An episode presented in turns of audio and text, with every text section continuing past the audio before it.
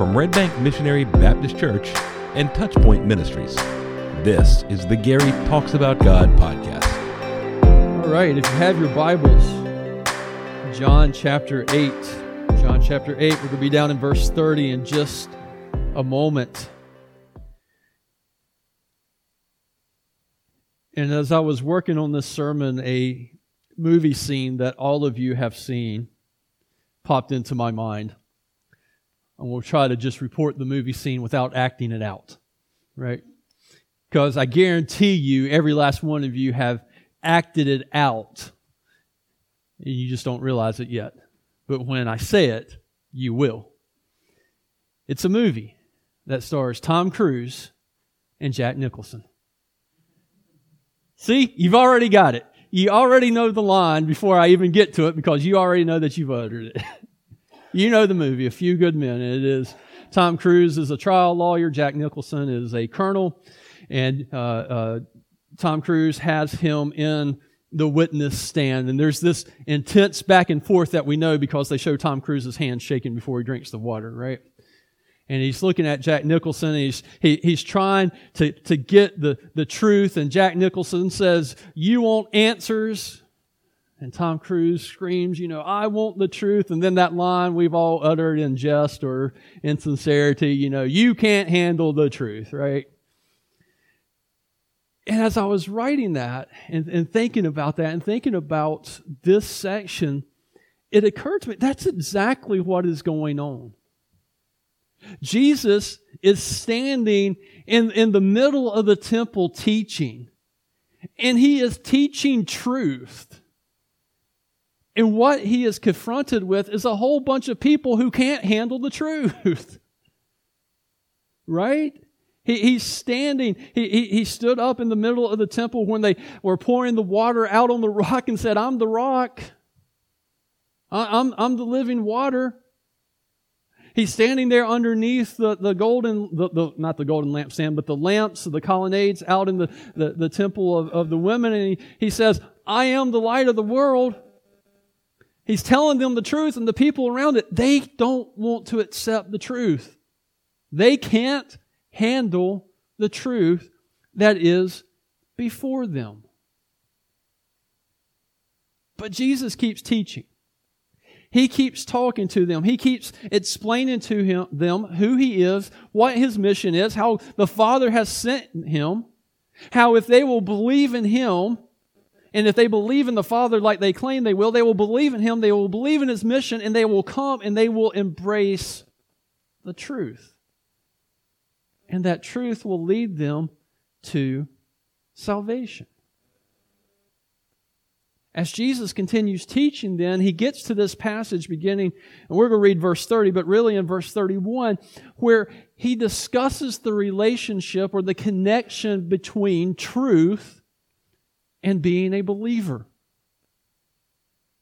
Because truth impacts our lives as believers. And Jesus is going to make that very clear to us. So let's begin in verse 30 because the first word of verse 31 is so, which means you got to go back up at least one verse to see what he's talking about. As he was saying these things, many believed in him. So Jesus said to the Jews who had believed in him, If you abide in my word, you are truly my disciples, and you will know the truth, and the truth will set you free.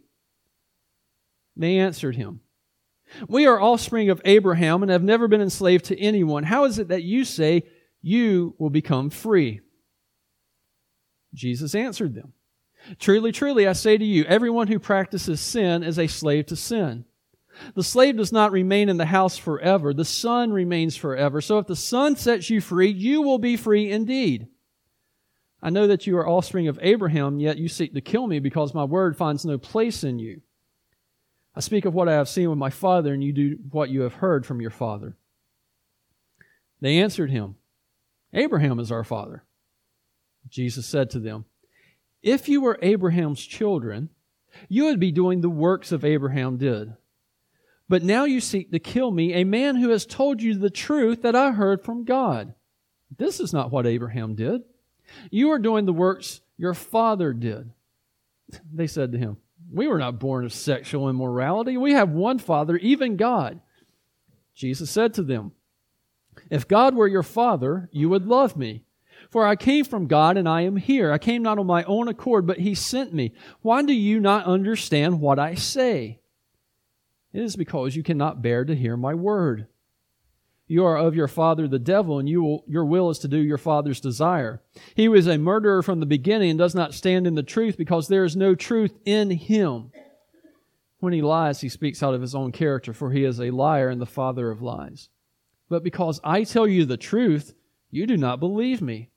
Which one of you convicts me of sin? If I tell the truth, why do you not believe me? Whoever is of God hears the words of God. The reason why you do not hear them is that you are not of God. Now, as we read through that passage, I think you hear Jesus, that, that constant refrain of, I'm telling you the truth, I'm telling you the truth, I'm telling you the truth. And, and the Jews, just the Pharisees, refusing to believe the truth. They can't accept the truth. So, this morning, as we talk about that, and as we want to see what it means to be a disciple of Jesus and, and our relationship with the truth, I just want you to notice three connections. And the first one is this disciples abide in truth.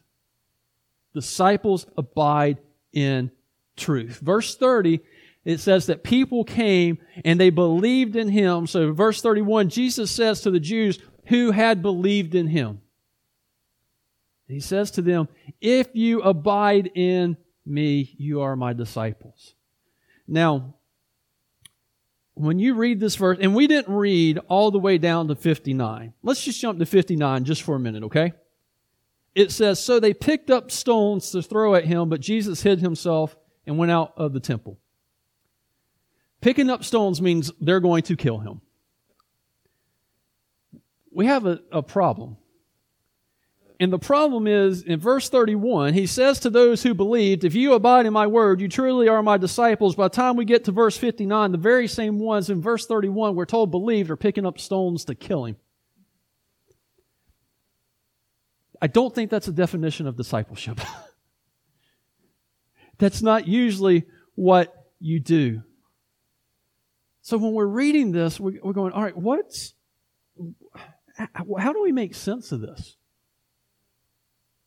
How do we make sense of what Jesus is saying? We're told that, that people have believed in him. But for us to understand what this means, we've got to kind of remember what has happened beforehand. All the signs, all the miracles, right? And it, we've been told that people have seen the signs, they've seen the miracles, and, and they believe based on seeing the miracles. But at the same time, we've been told that these people are really, it's, it's a tenuous faith.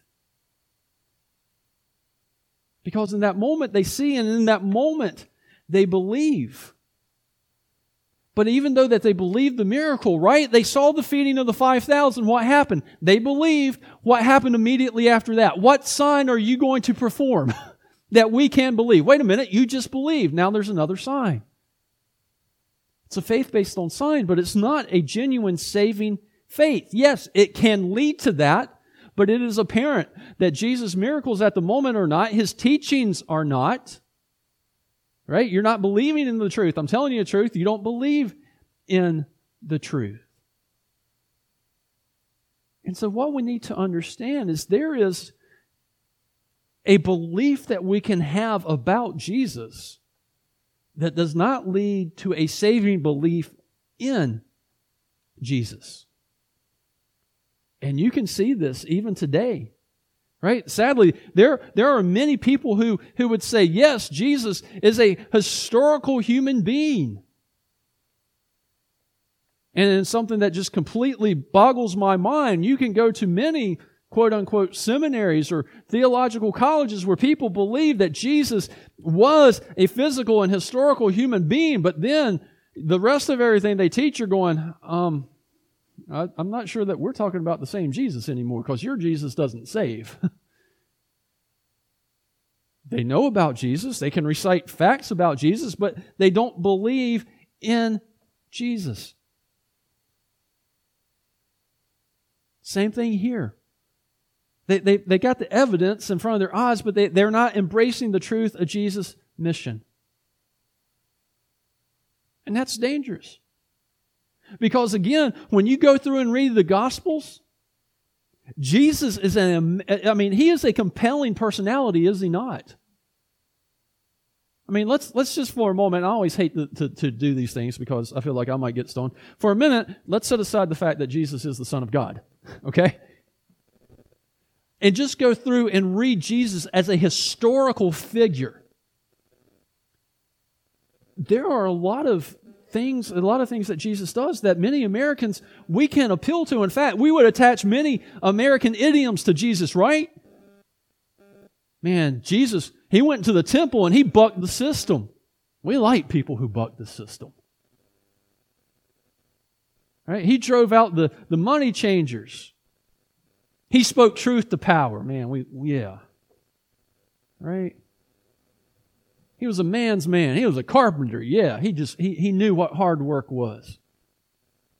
Pulled himself up from his bootstraps from the backwoods of Nazareth to be crucified in Jerusalem. That's that's power. Right? We'll look at him and go, yeah, he was a tough, but man, look at the compassion he showed. Look at the, the mercy that he offered to the people who messed up. Yeah, I like that. And he made some pretty cool promises. Going to give you a life defined as joy and, and peace and love. Hey, all right. I can sign up for that. Right? We, we see the personality of Jesus and we go, yes, I am attracted to the personality. But if all you're attracted to is the personality, you're not attracted to the saving faith that Jesus has come. If all you see is the, is the, the teaching, if all you see is the miracles, if all you see is, is that, it is superficial and it is not a saving belief. And that is what is going on here. They're attracted to the personality, they're attracted to the miracles, but they are not willing to go that one more step. They can't handle the truth. They don't want to take that next step and go, yeah, you're right. You are God in the flesh who has come down to save us from our sins. But Jesus tells them, He says, Look, I want you to know what it means. I want you to have a marker in your life that can tell you that you are my disciple. And He says, It's this it says, If you abide in my word, if you abide in my word, you truly are my disciples. Some translations say, If you continue in my word. Now, one of the dangers about studying the Bible is we know John 14, 15, and 16. We have to remember we're, we're, we're not there yet. In, in those three chapters, Jesus really lays out what it means to abide in Him. But, but we're not there yet. We're, we're, we're in John 8. Yet we know what the word abide means. The word abide means that we continue in. We, we remain in.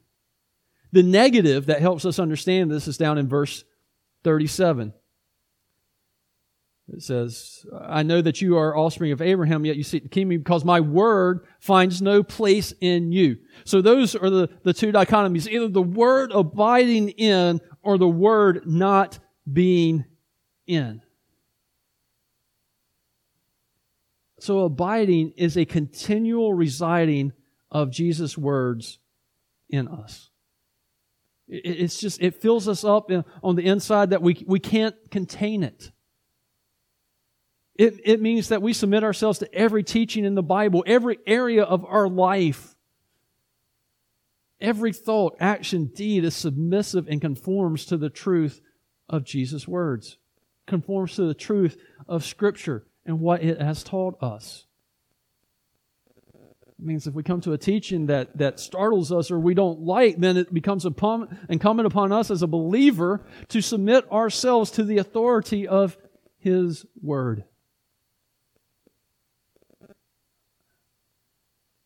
I think so many people in, in the world in general, and it has trickled, I think, into the church, live compartmental, compartmentalized lives.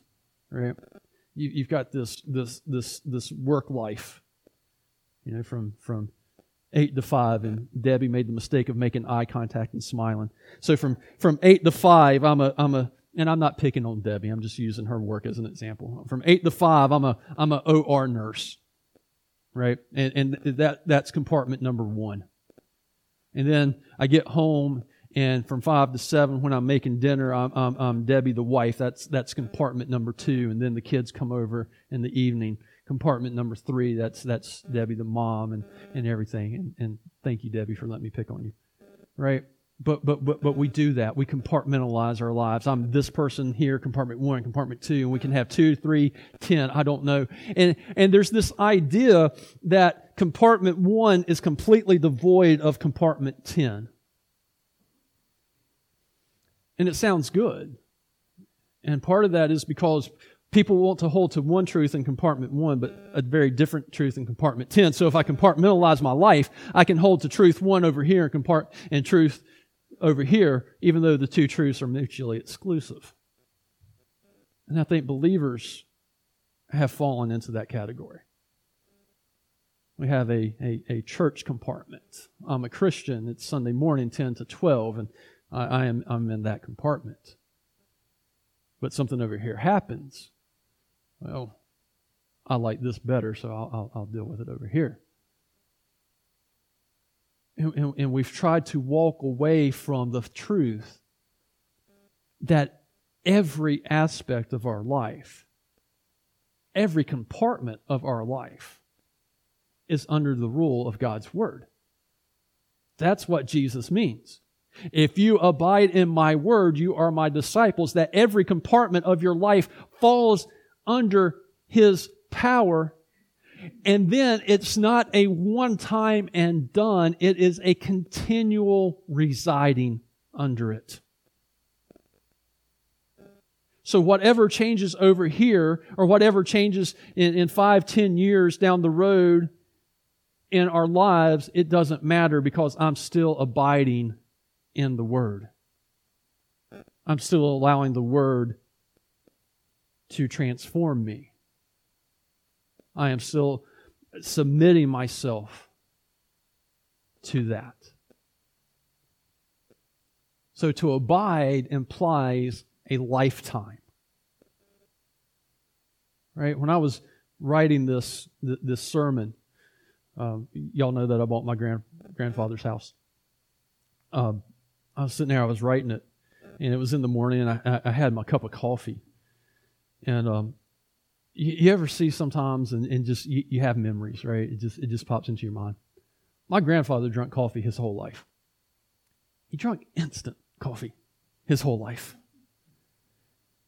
And and it, it, every morning, my grandmother would go on and she, she they had one of those old kettles you put on the stove and it would whistle. And she'd put the water on and she'd come over and he'd he'd put the coffee in, in his cup. And as a kid, as a little kid, I loved helping him with this because he drunk Maxwell House coffee. It had the uh, the red lid with the big white star. Um, and for some reason, the, the, the, the, it was glass. And there was a certain noise that when you put that big lid on and spun it, I see some of you shaking. You know the noise that it makes. I, you can't describe it, but you know the noise. Right? And, and then he would pour his coffee and he'd stir it in his cup. And then he poured it in a saucer. Y'all have parents or grandparents that drunk coffee out of a saucer? I, I, I, he always did. But I was sitting there and, and I was, as I was thinking about this and it just thinking about my grandfather, thinking about the instant coffee, it just made me think. We live in a society where we have instant Christians. And instant Christians are as weak as instant coffee. Right? I, I mean, let's be honest, instant coffee is not good. It'll do in a pinch, but it ain't good. but that's what we have. That's what Jesus is talking about. Instant Christians who are attracted to the personality of Jesus and, and, and, they pop up and they'll follow Jesus. And we know this. We have seen this in our lives and it grieves us. People who pop up. It's like they're, they're Team Jesus. And then three, four, five months later, you look around you go, Where'd they go? It's because they're not abiding. Because the mark of a disciple is someone who abides their entire life in Jesus.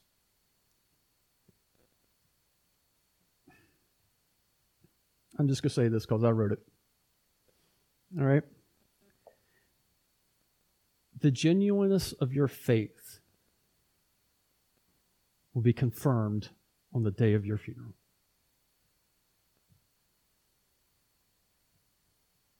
Because at that point, people will be able to look back and say, you know what? They abided in Christ. You know what? They fought the good fight. They finished the race. Jesus says, If you are my disciple, you abide in my truth. He then says, If you are my disciples, that you're going to be set free by the truth. Now, I find this really weird. To me, the order is wrong. Anybody else read this and think the order is wrong? If you are my disciples, you abide in my word, and you will know the truth, and the truth will set you free. Well, shouldn't the truth set me free first before I'm a disciple? I, found the word order interesting. But what's happening is, as we continually abide in Jesus' word, He continually sets, our free, sets us free. Right? This, this is it's, it's a moral commitment to God's word. Yes, it, it, it is salvific. We come to know Christ as our Lord and Savior, and, and we are in that moment, we are saved. But remember, he's talking about what does it mean to be a disciple? What is a genuine mark? You, you abide in my word. And so as you abide in my word, you are continually set free.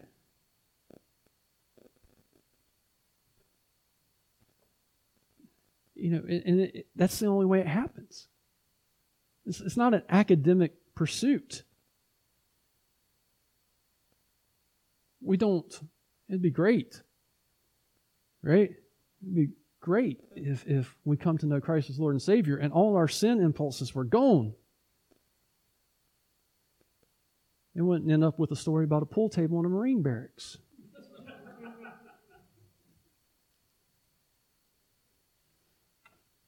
Right?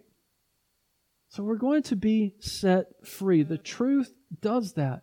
And what Jesus is saying is for you to be set free, then, if you got to be set free, what is your default position? Bondage. Our default position is bondage. And when we are told this, our immediate response is the same thing is that no, we're not in bondage to anything. Right? And we make the same appeal that they do. They said, look, we're the offspring of Abraham. We've, we've never been enslaved to anything. We appeal to our self-sufficiency and we do the same thing. We're not in bondage to anything. Right? I, I can quit anytime I want to. How many times have you quit? A hundred. Okay. Right, we, we, we think that, that we, we can do it. We're not, we're not in bondage, but we are. And we need to be set free by the truth. And, and here in this passage, it, it's really kind of funny. We're the offspring of Abraham. We've never been enslaved by anyone. They're in the temple celebrating the Feast of Tabernacles. That is a reminder that they were freed from what? Bondage. there is a Roman garrison in the corner of the temple. So it's kind of ironic that they would say that because their whole story is one of slavery. Yet Jesus, he understands them, right? He knows, he knows what is in their heart. So he, he says, look, I'm telling you, truly, truly, you need to pay attention to this. I'm not talking about your physical slavery, even though you obviously don't know your history. But I'm talking about being a slave to sin. It's a spiritual slavery. And when you go through scripture and you read about sin, it is mentioned in the times of, in, in, terms of bondage, slavery, chains, being a master over people. They are slaves to sin. We are slaves to sin. They look good on the outside, but they're slaves to sin. This morning, I love all of you. You know that I do. We look good on the outside because we're here, we're in church, and we've got our Bibles. We look good, but we're still in bondage. We are, in, we are enslaved to sin, and we need to be set free from that sin. As Jesus points out here, your lineage doesn't have anything to do it. They keep pointing, look, we're the descendants of Abraham. Look at, at, at what we're doing. We're self sufficient. We can do it. And he says, guys, you're in slavery. And as long as you are a slave, it means that you don't remain in the house forever. And what he says is if you're a slave, you have no guaranteed place in the house. Slaves can be sold, slaves can be dismissed, or worse.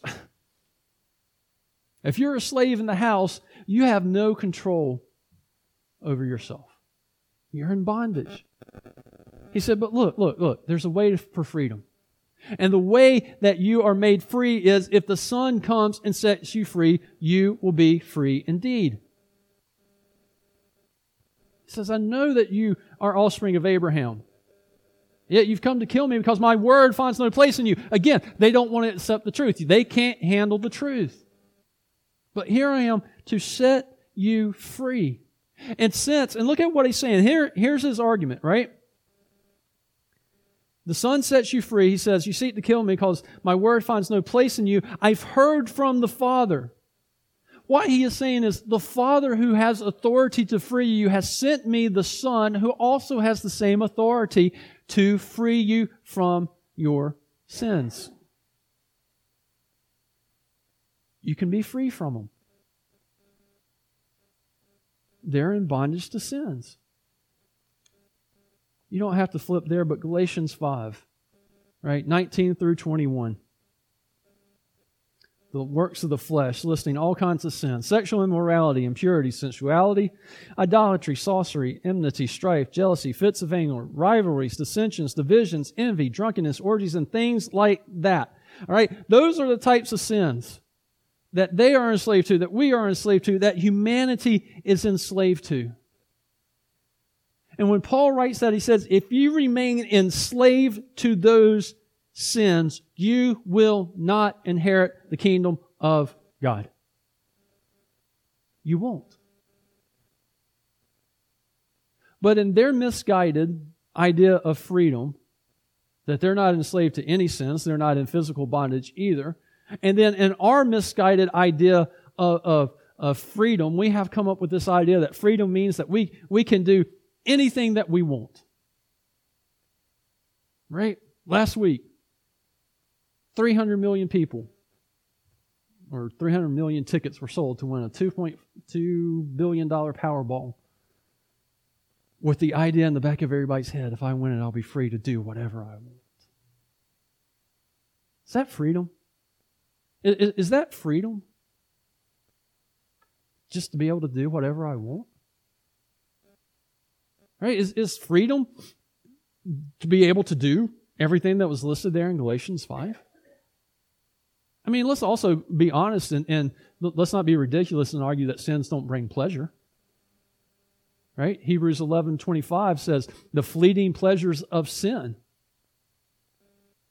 Sin brings pleasure. Any of you ever feel good after passing on that little bit of gossip that happened at work? Anybody ever feel good? Well, I, I, I told them and I put them in their place. Feels good. Right? And you do it again. But the pleasure is fleeting. Why? Because it left. It doesn't last. It doesn't stay. And you keep going forward and you keep going forward until eventually there's no more pleasure to be derived. And you look around, you see the condition of your life, and you go, I'm free to do whatever I want to, but this freedom thing really stinks because look at what it's gotten me. Because you're not really free. You're not really free. You're in bondage to sin.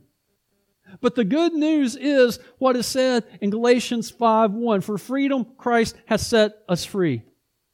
Stand firm therefore and do not submit again to the yoke of slavery. For freedom Christ has set us free. He has set us free from the power of every sin in that list in Galatians and every other sin that there is to freedom. And when he sets us free, look at this. This ties back into what John just said.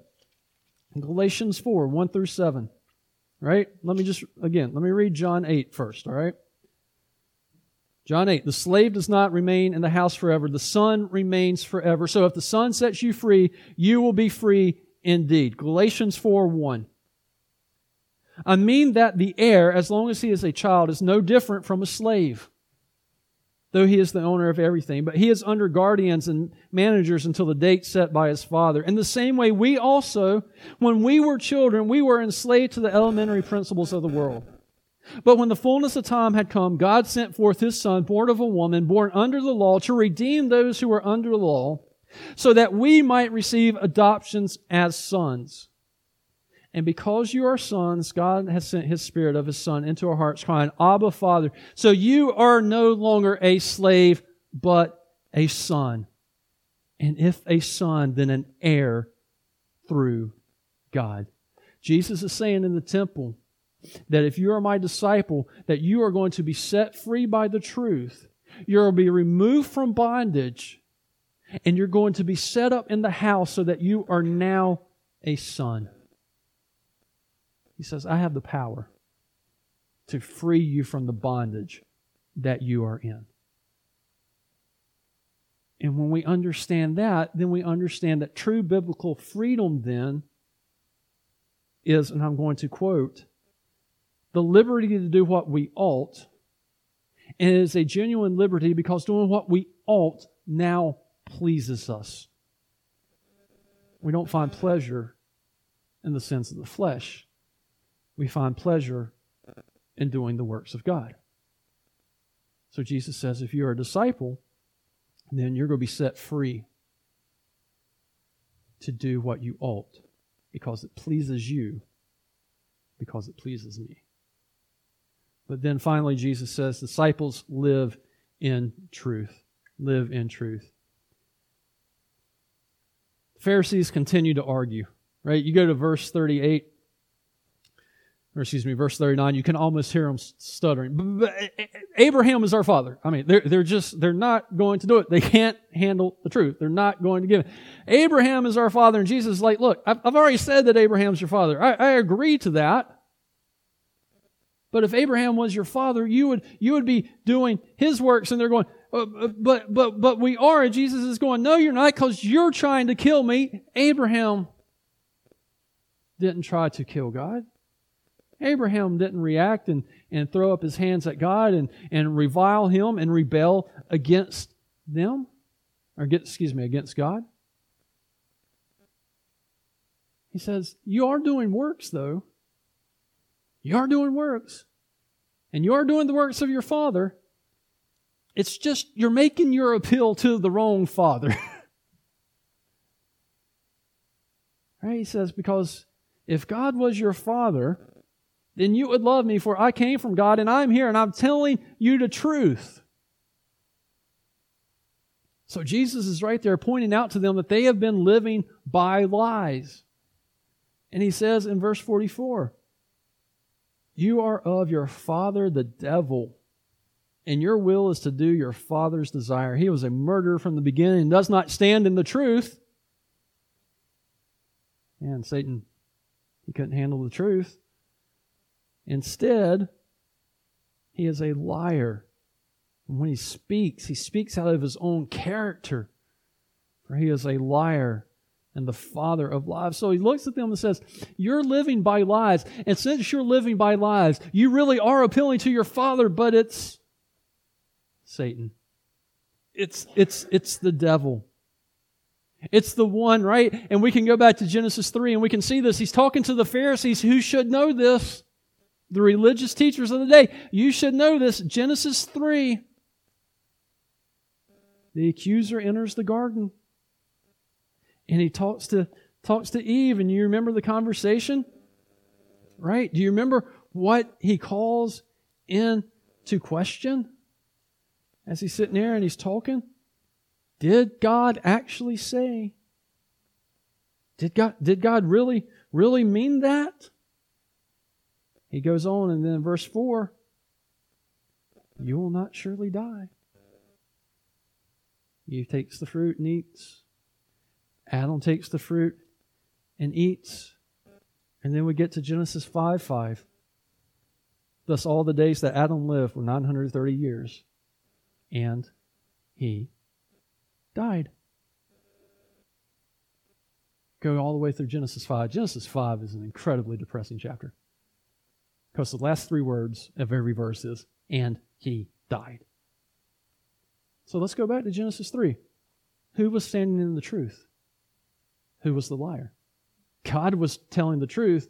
Satan was the liar. Now we get all the way up to John chapter 8, and Jesus is saying, Look, you're living by the lies that tell you that you're good enough, that you're doing the works of God, that your pedigree is right, that you're self sufficient, that you're not a slave to sin. You're living in, underneath all these lies and living by these lies. And living by those lies means you are living under the authority of your Father, not Yahweh, who delivered you from bondage, not Yahweh, who sent me on the mission to redeem you, to say, repent for the kingdom of God is at hand. Not Yahweh who sent me to take you out of bondage and make you a sin. Instead, you're living by your father, Satan, who would love for you and love for us to continue to live under his lies because if we live under his lies, we end up in the same place that every person in Genesis 5 did.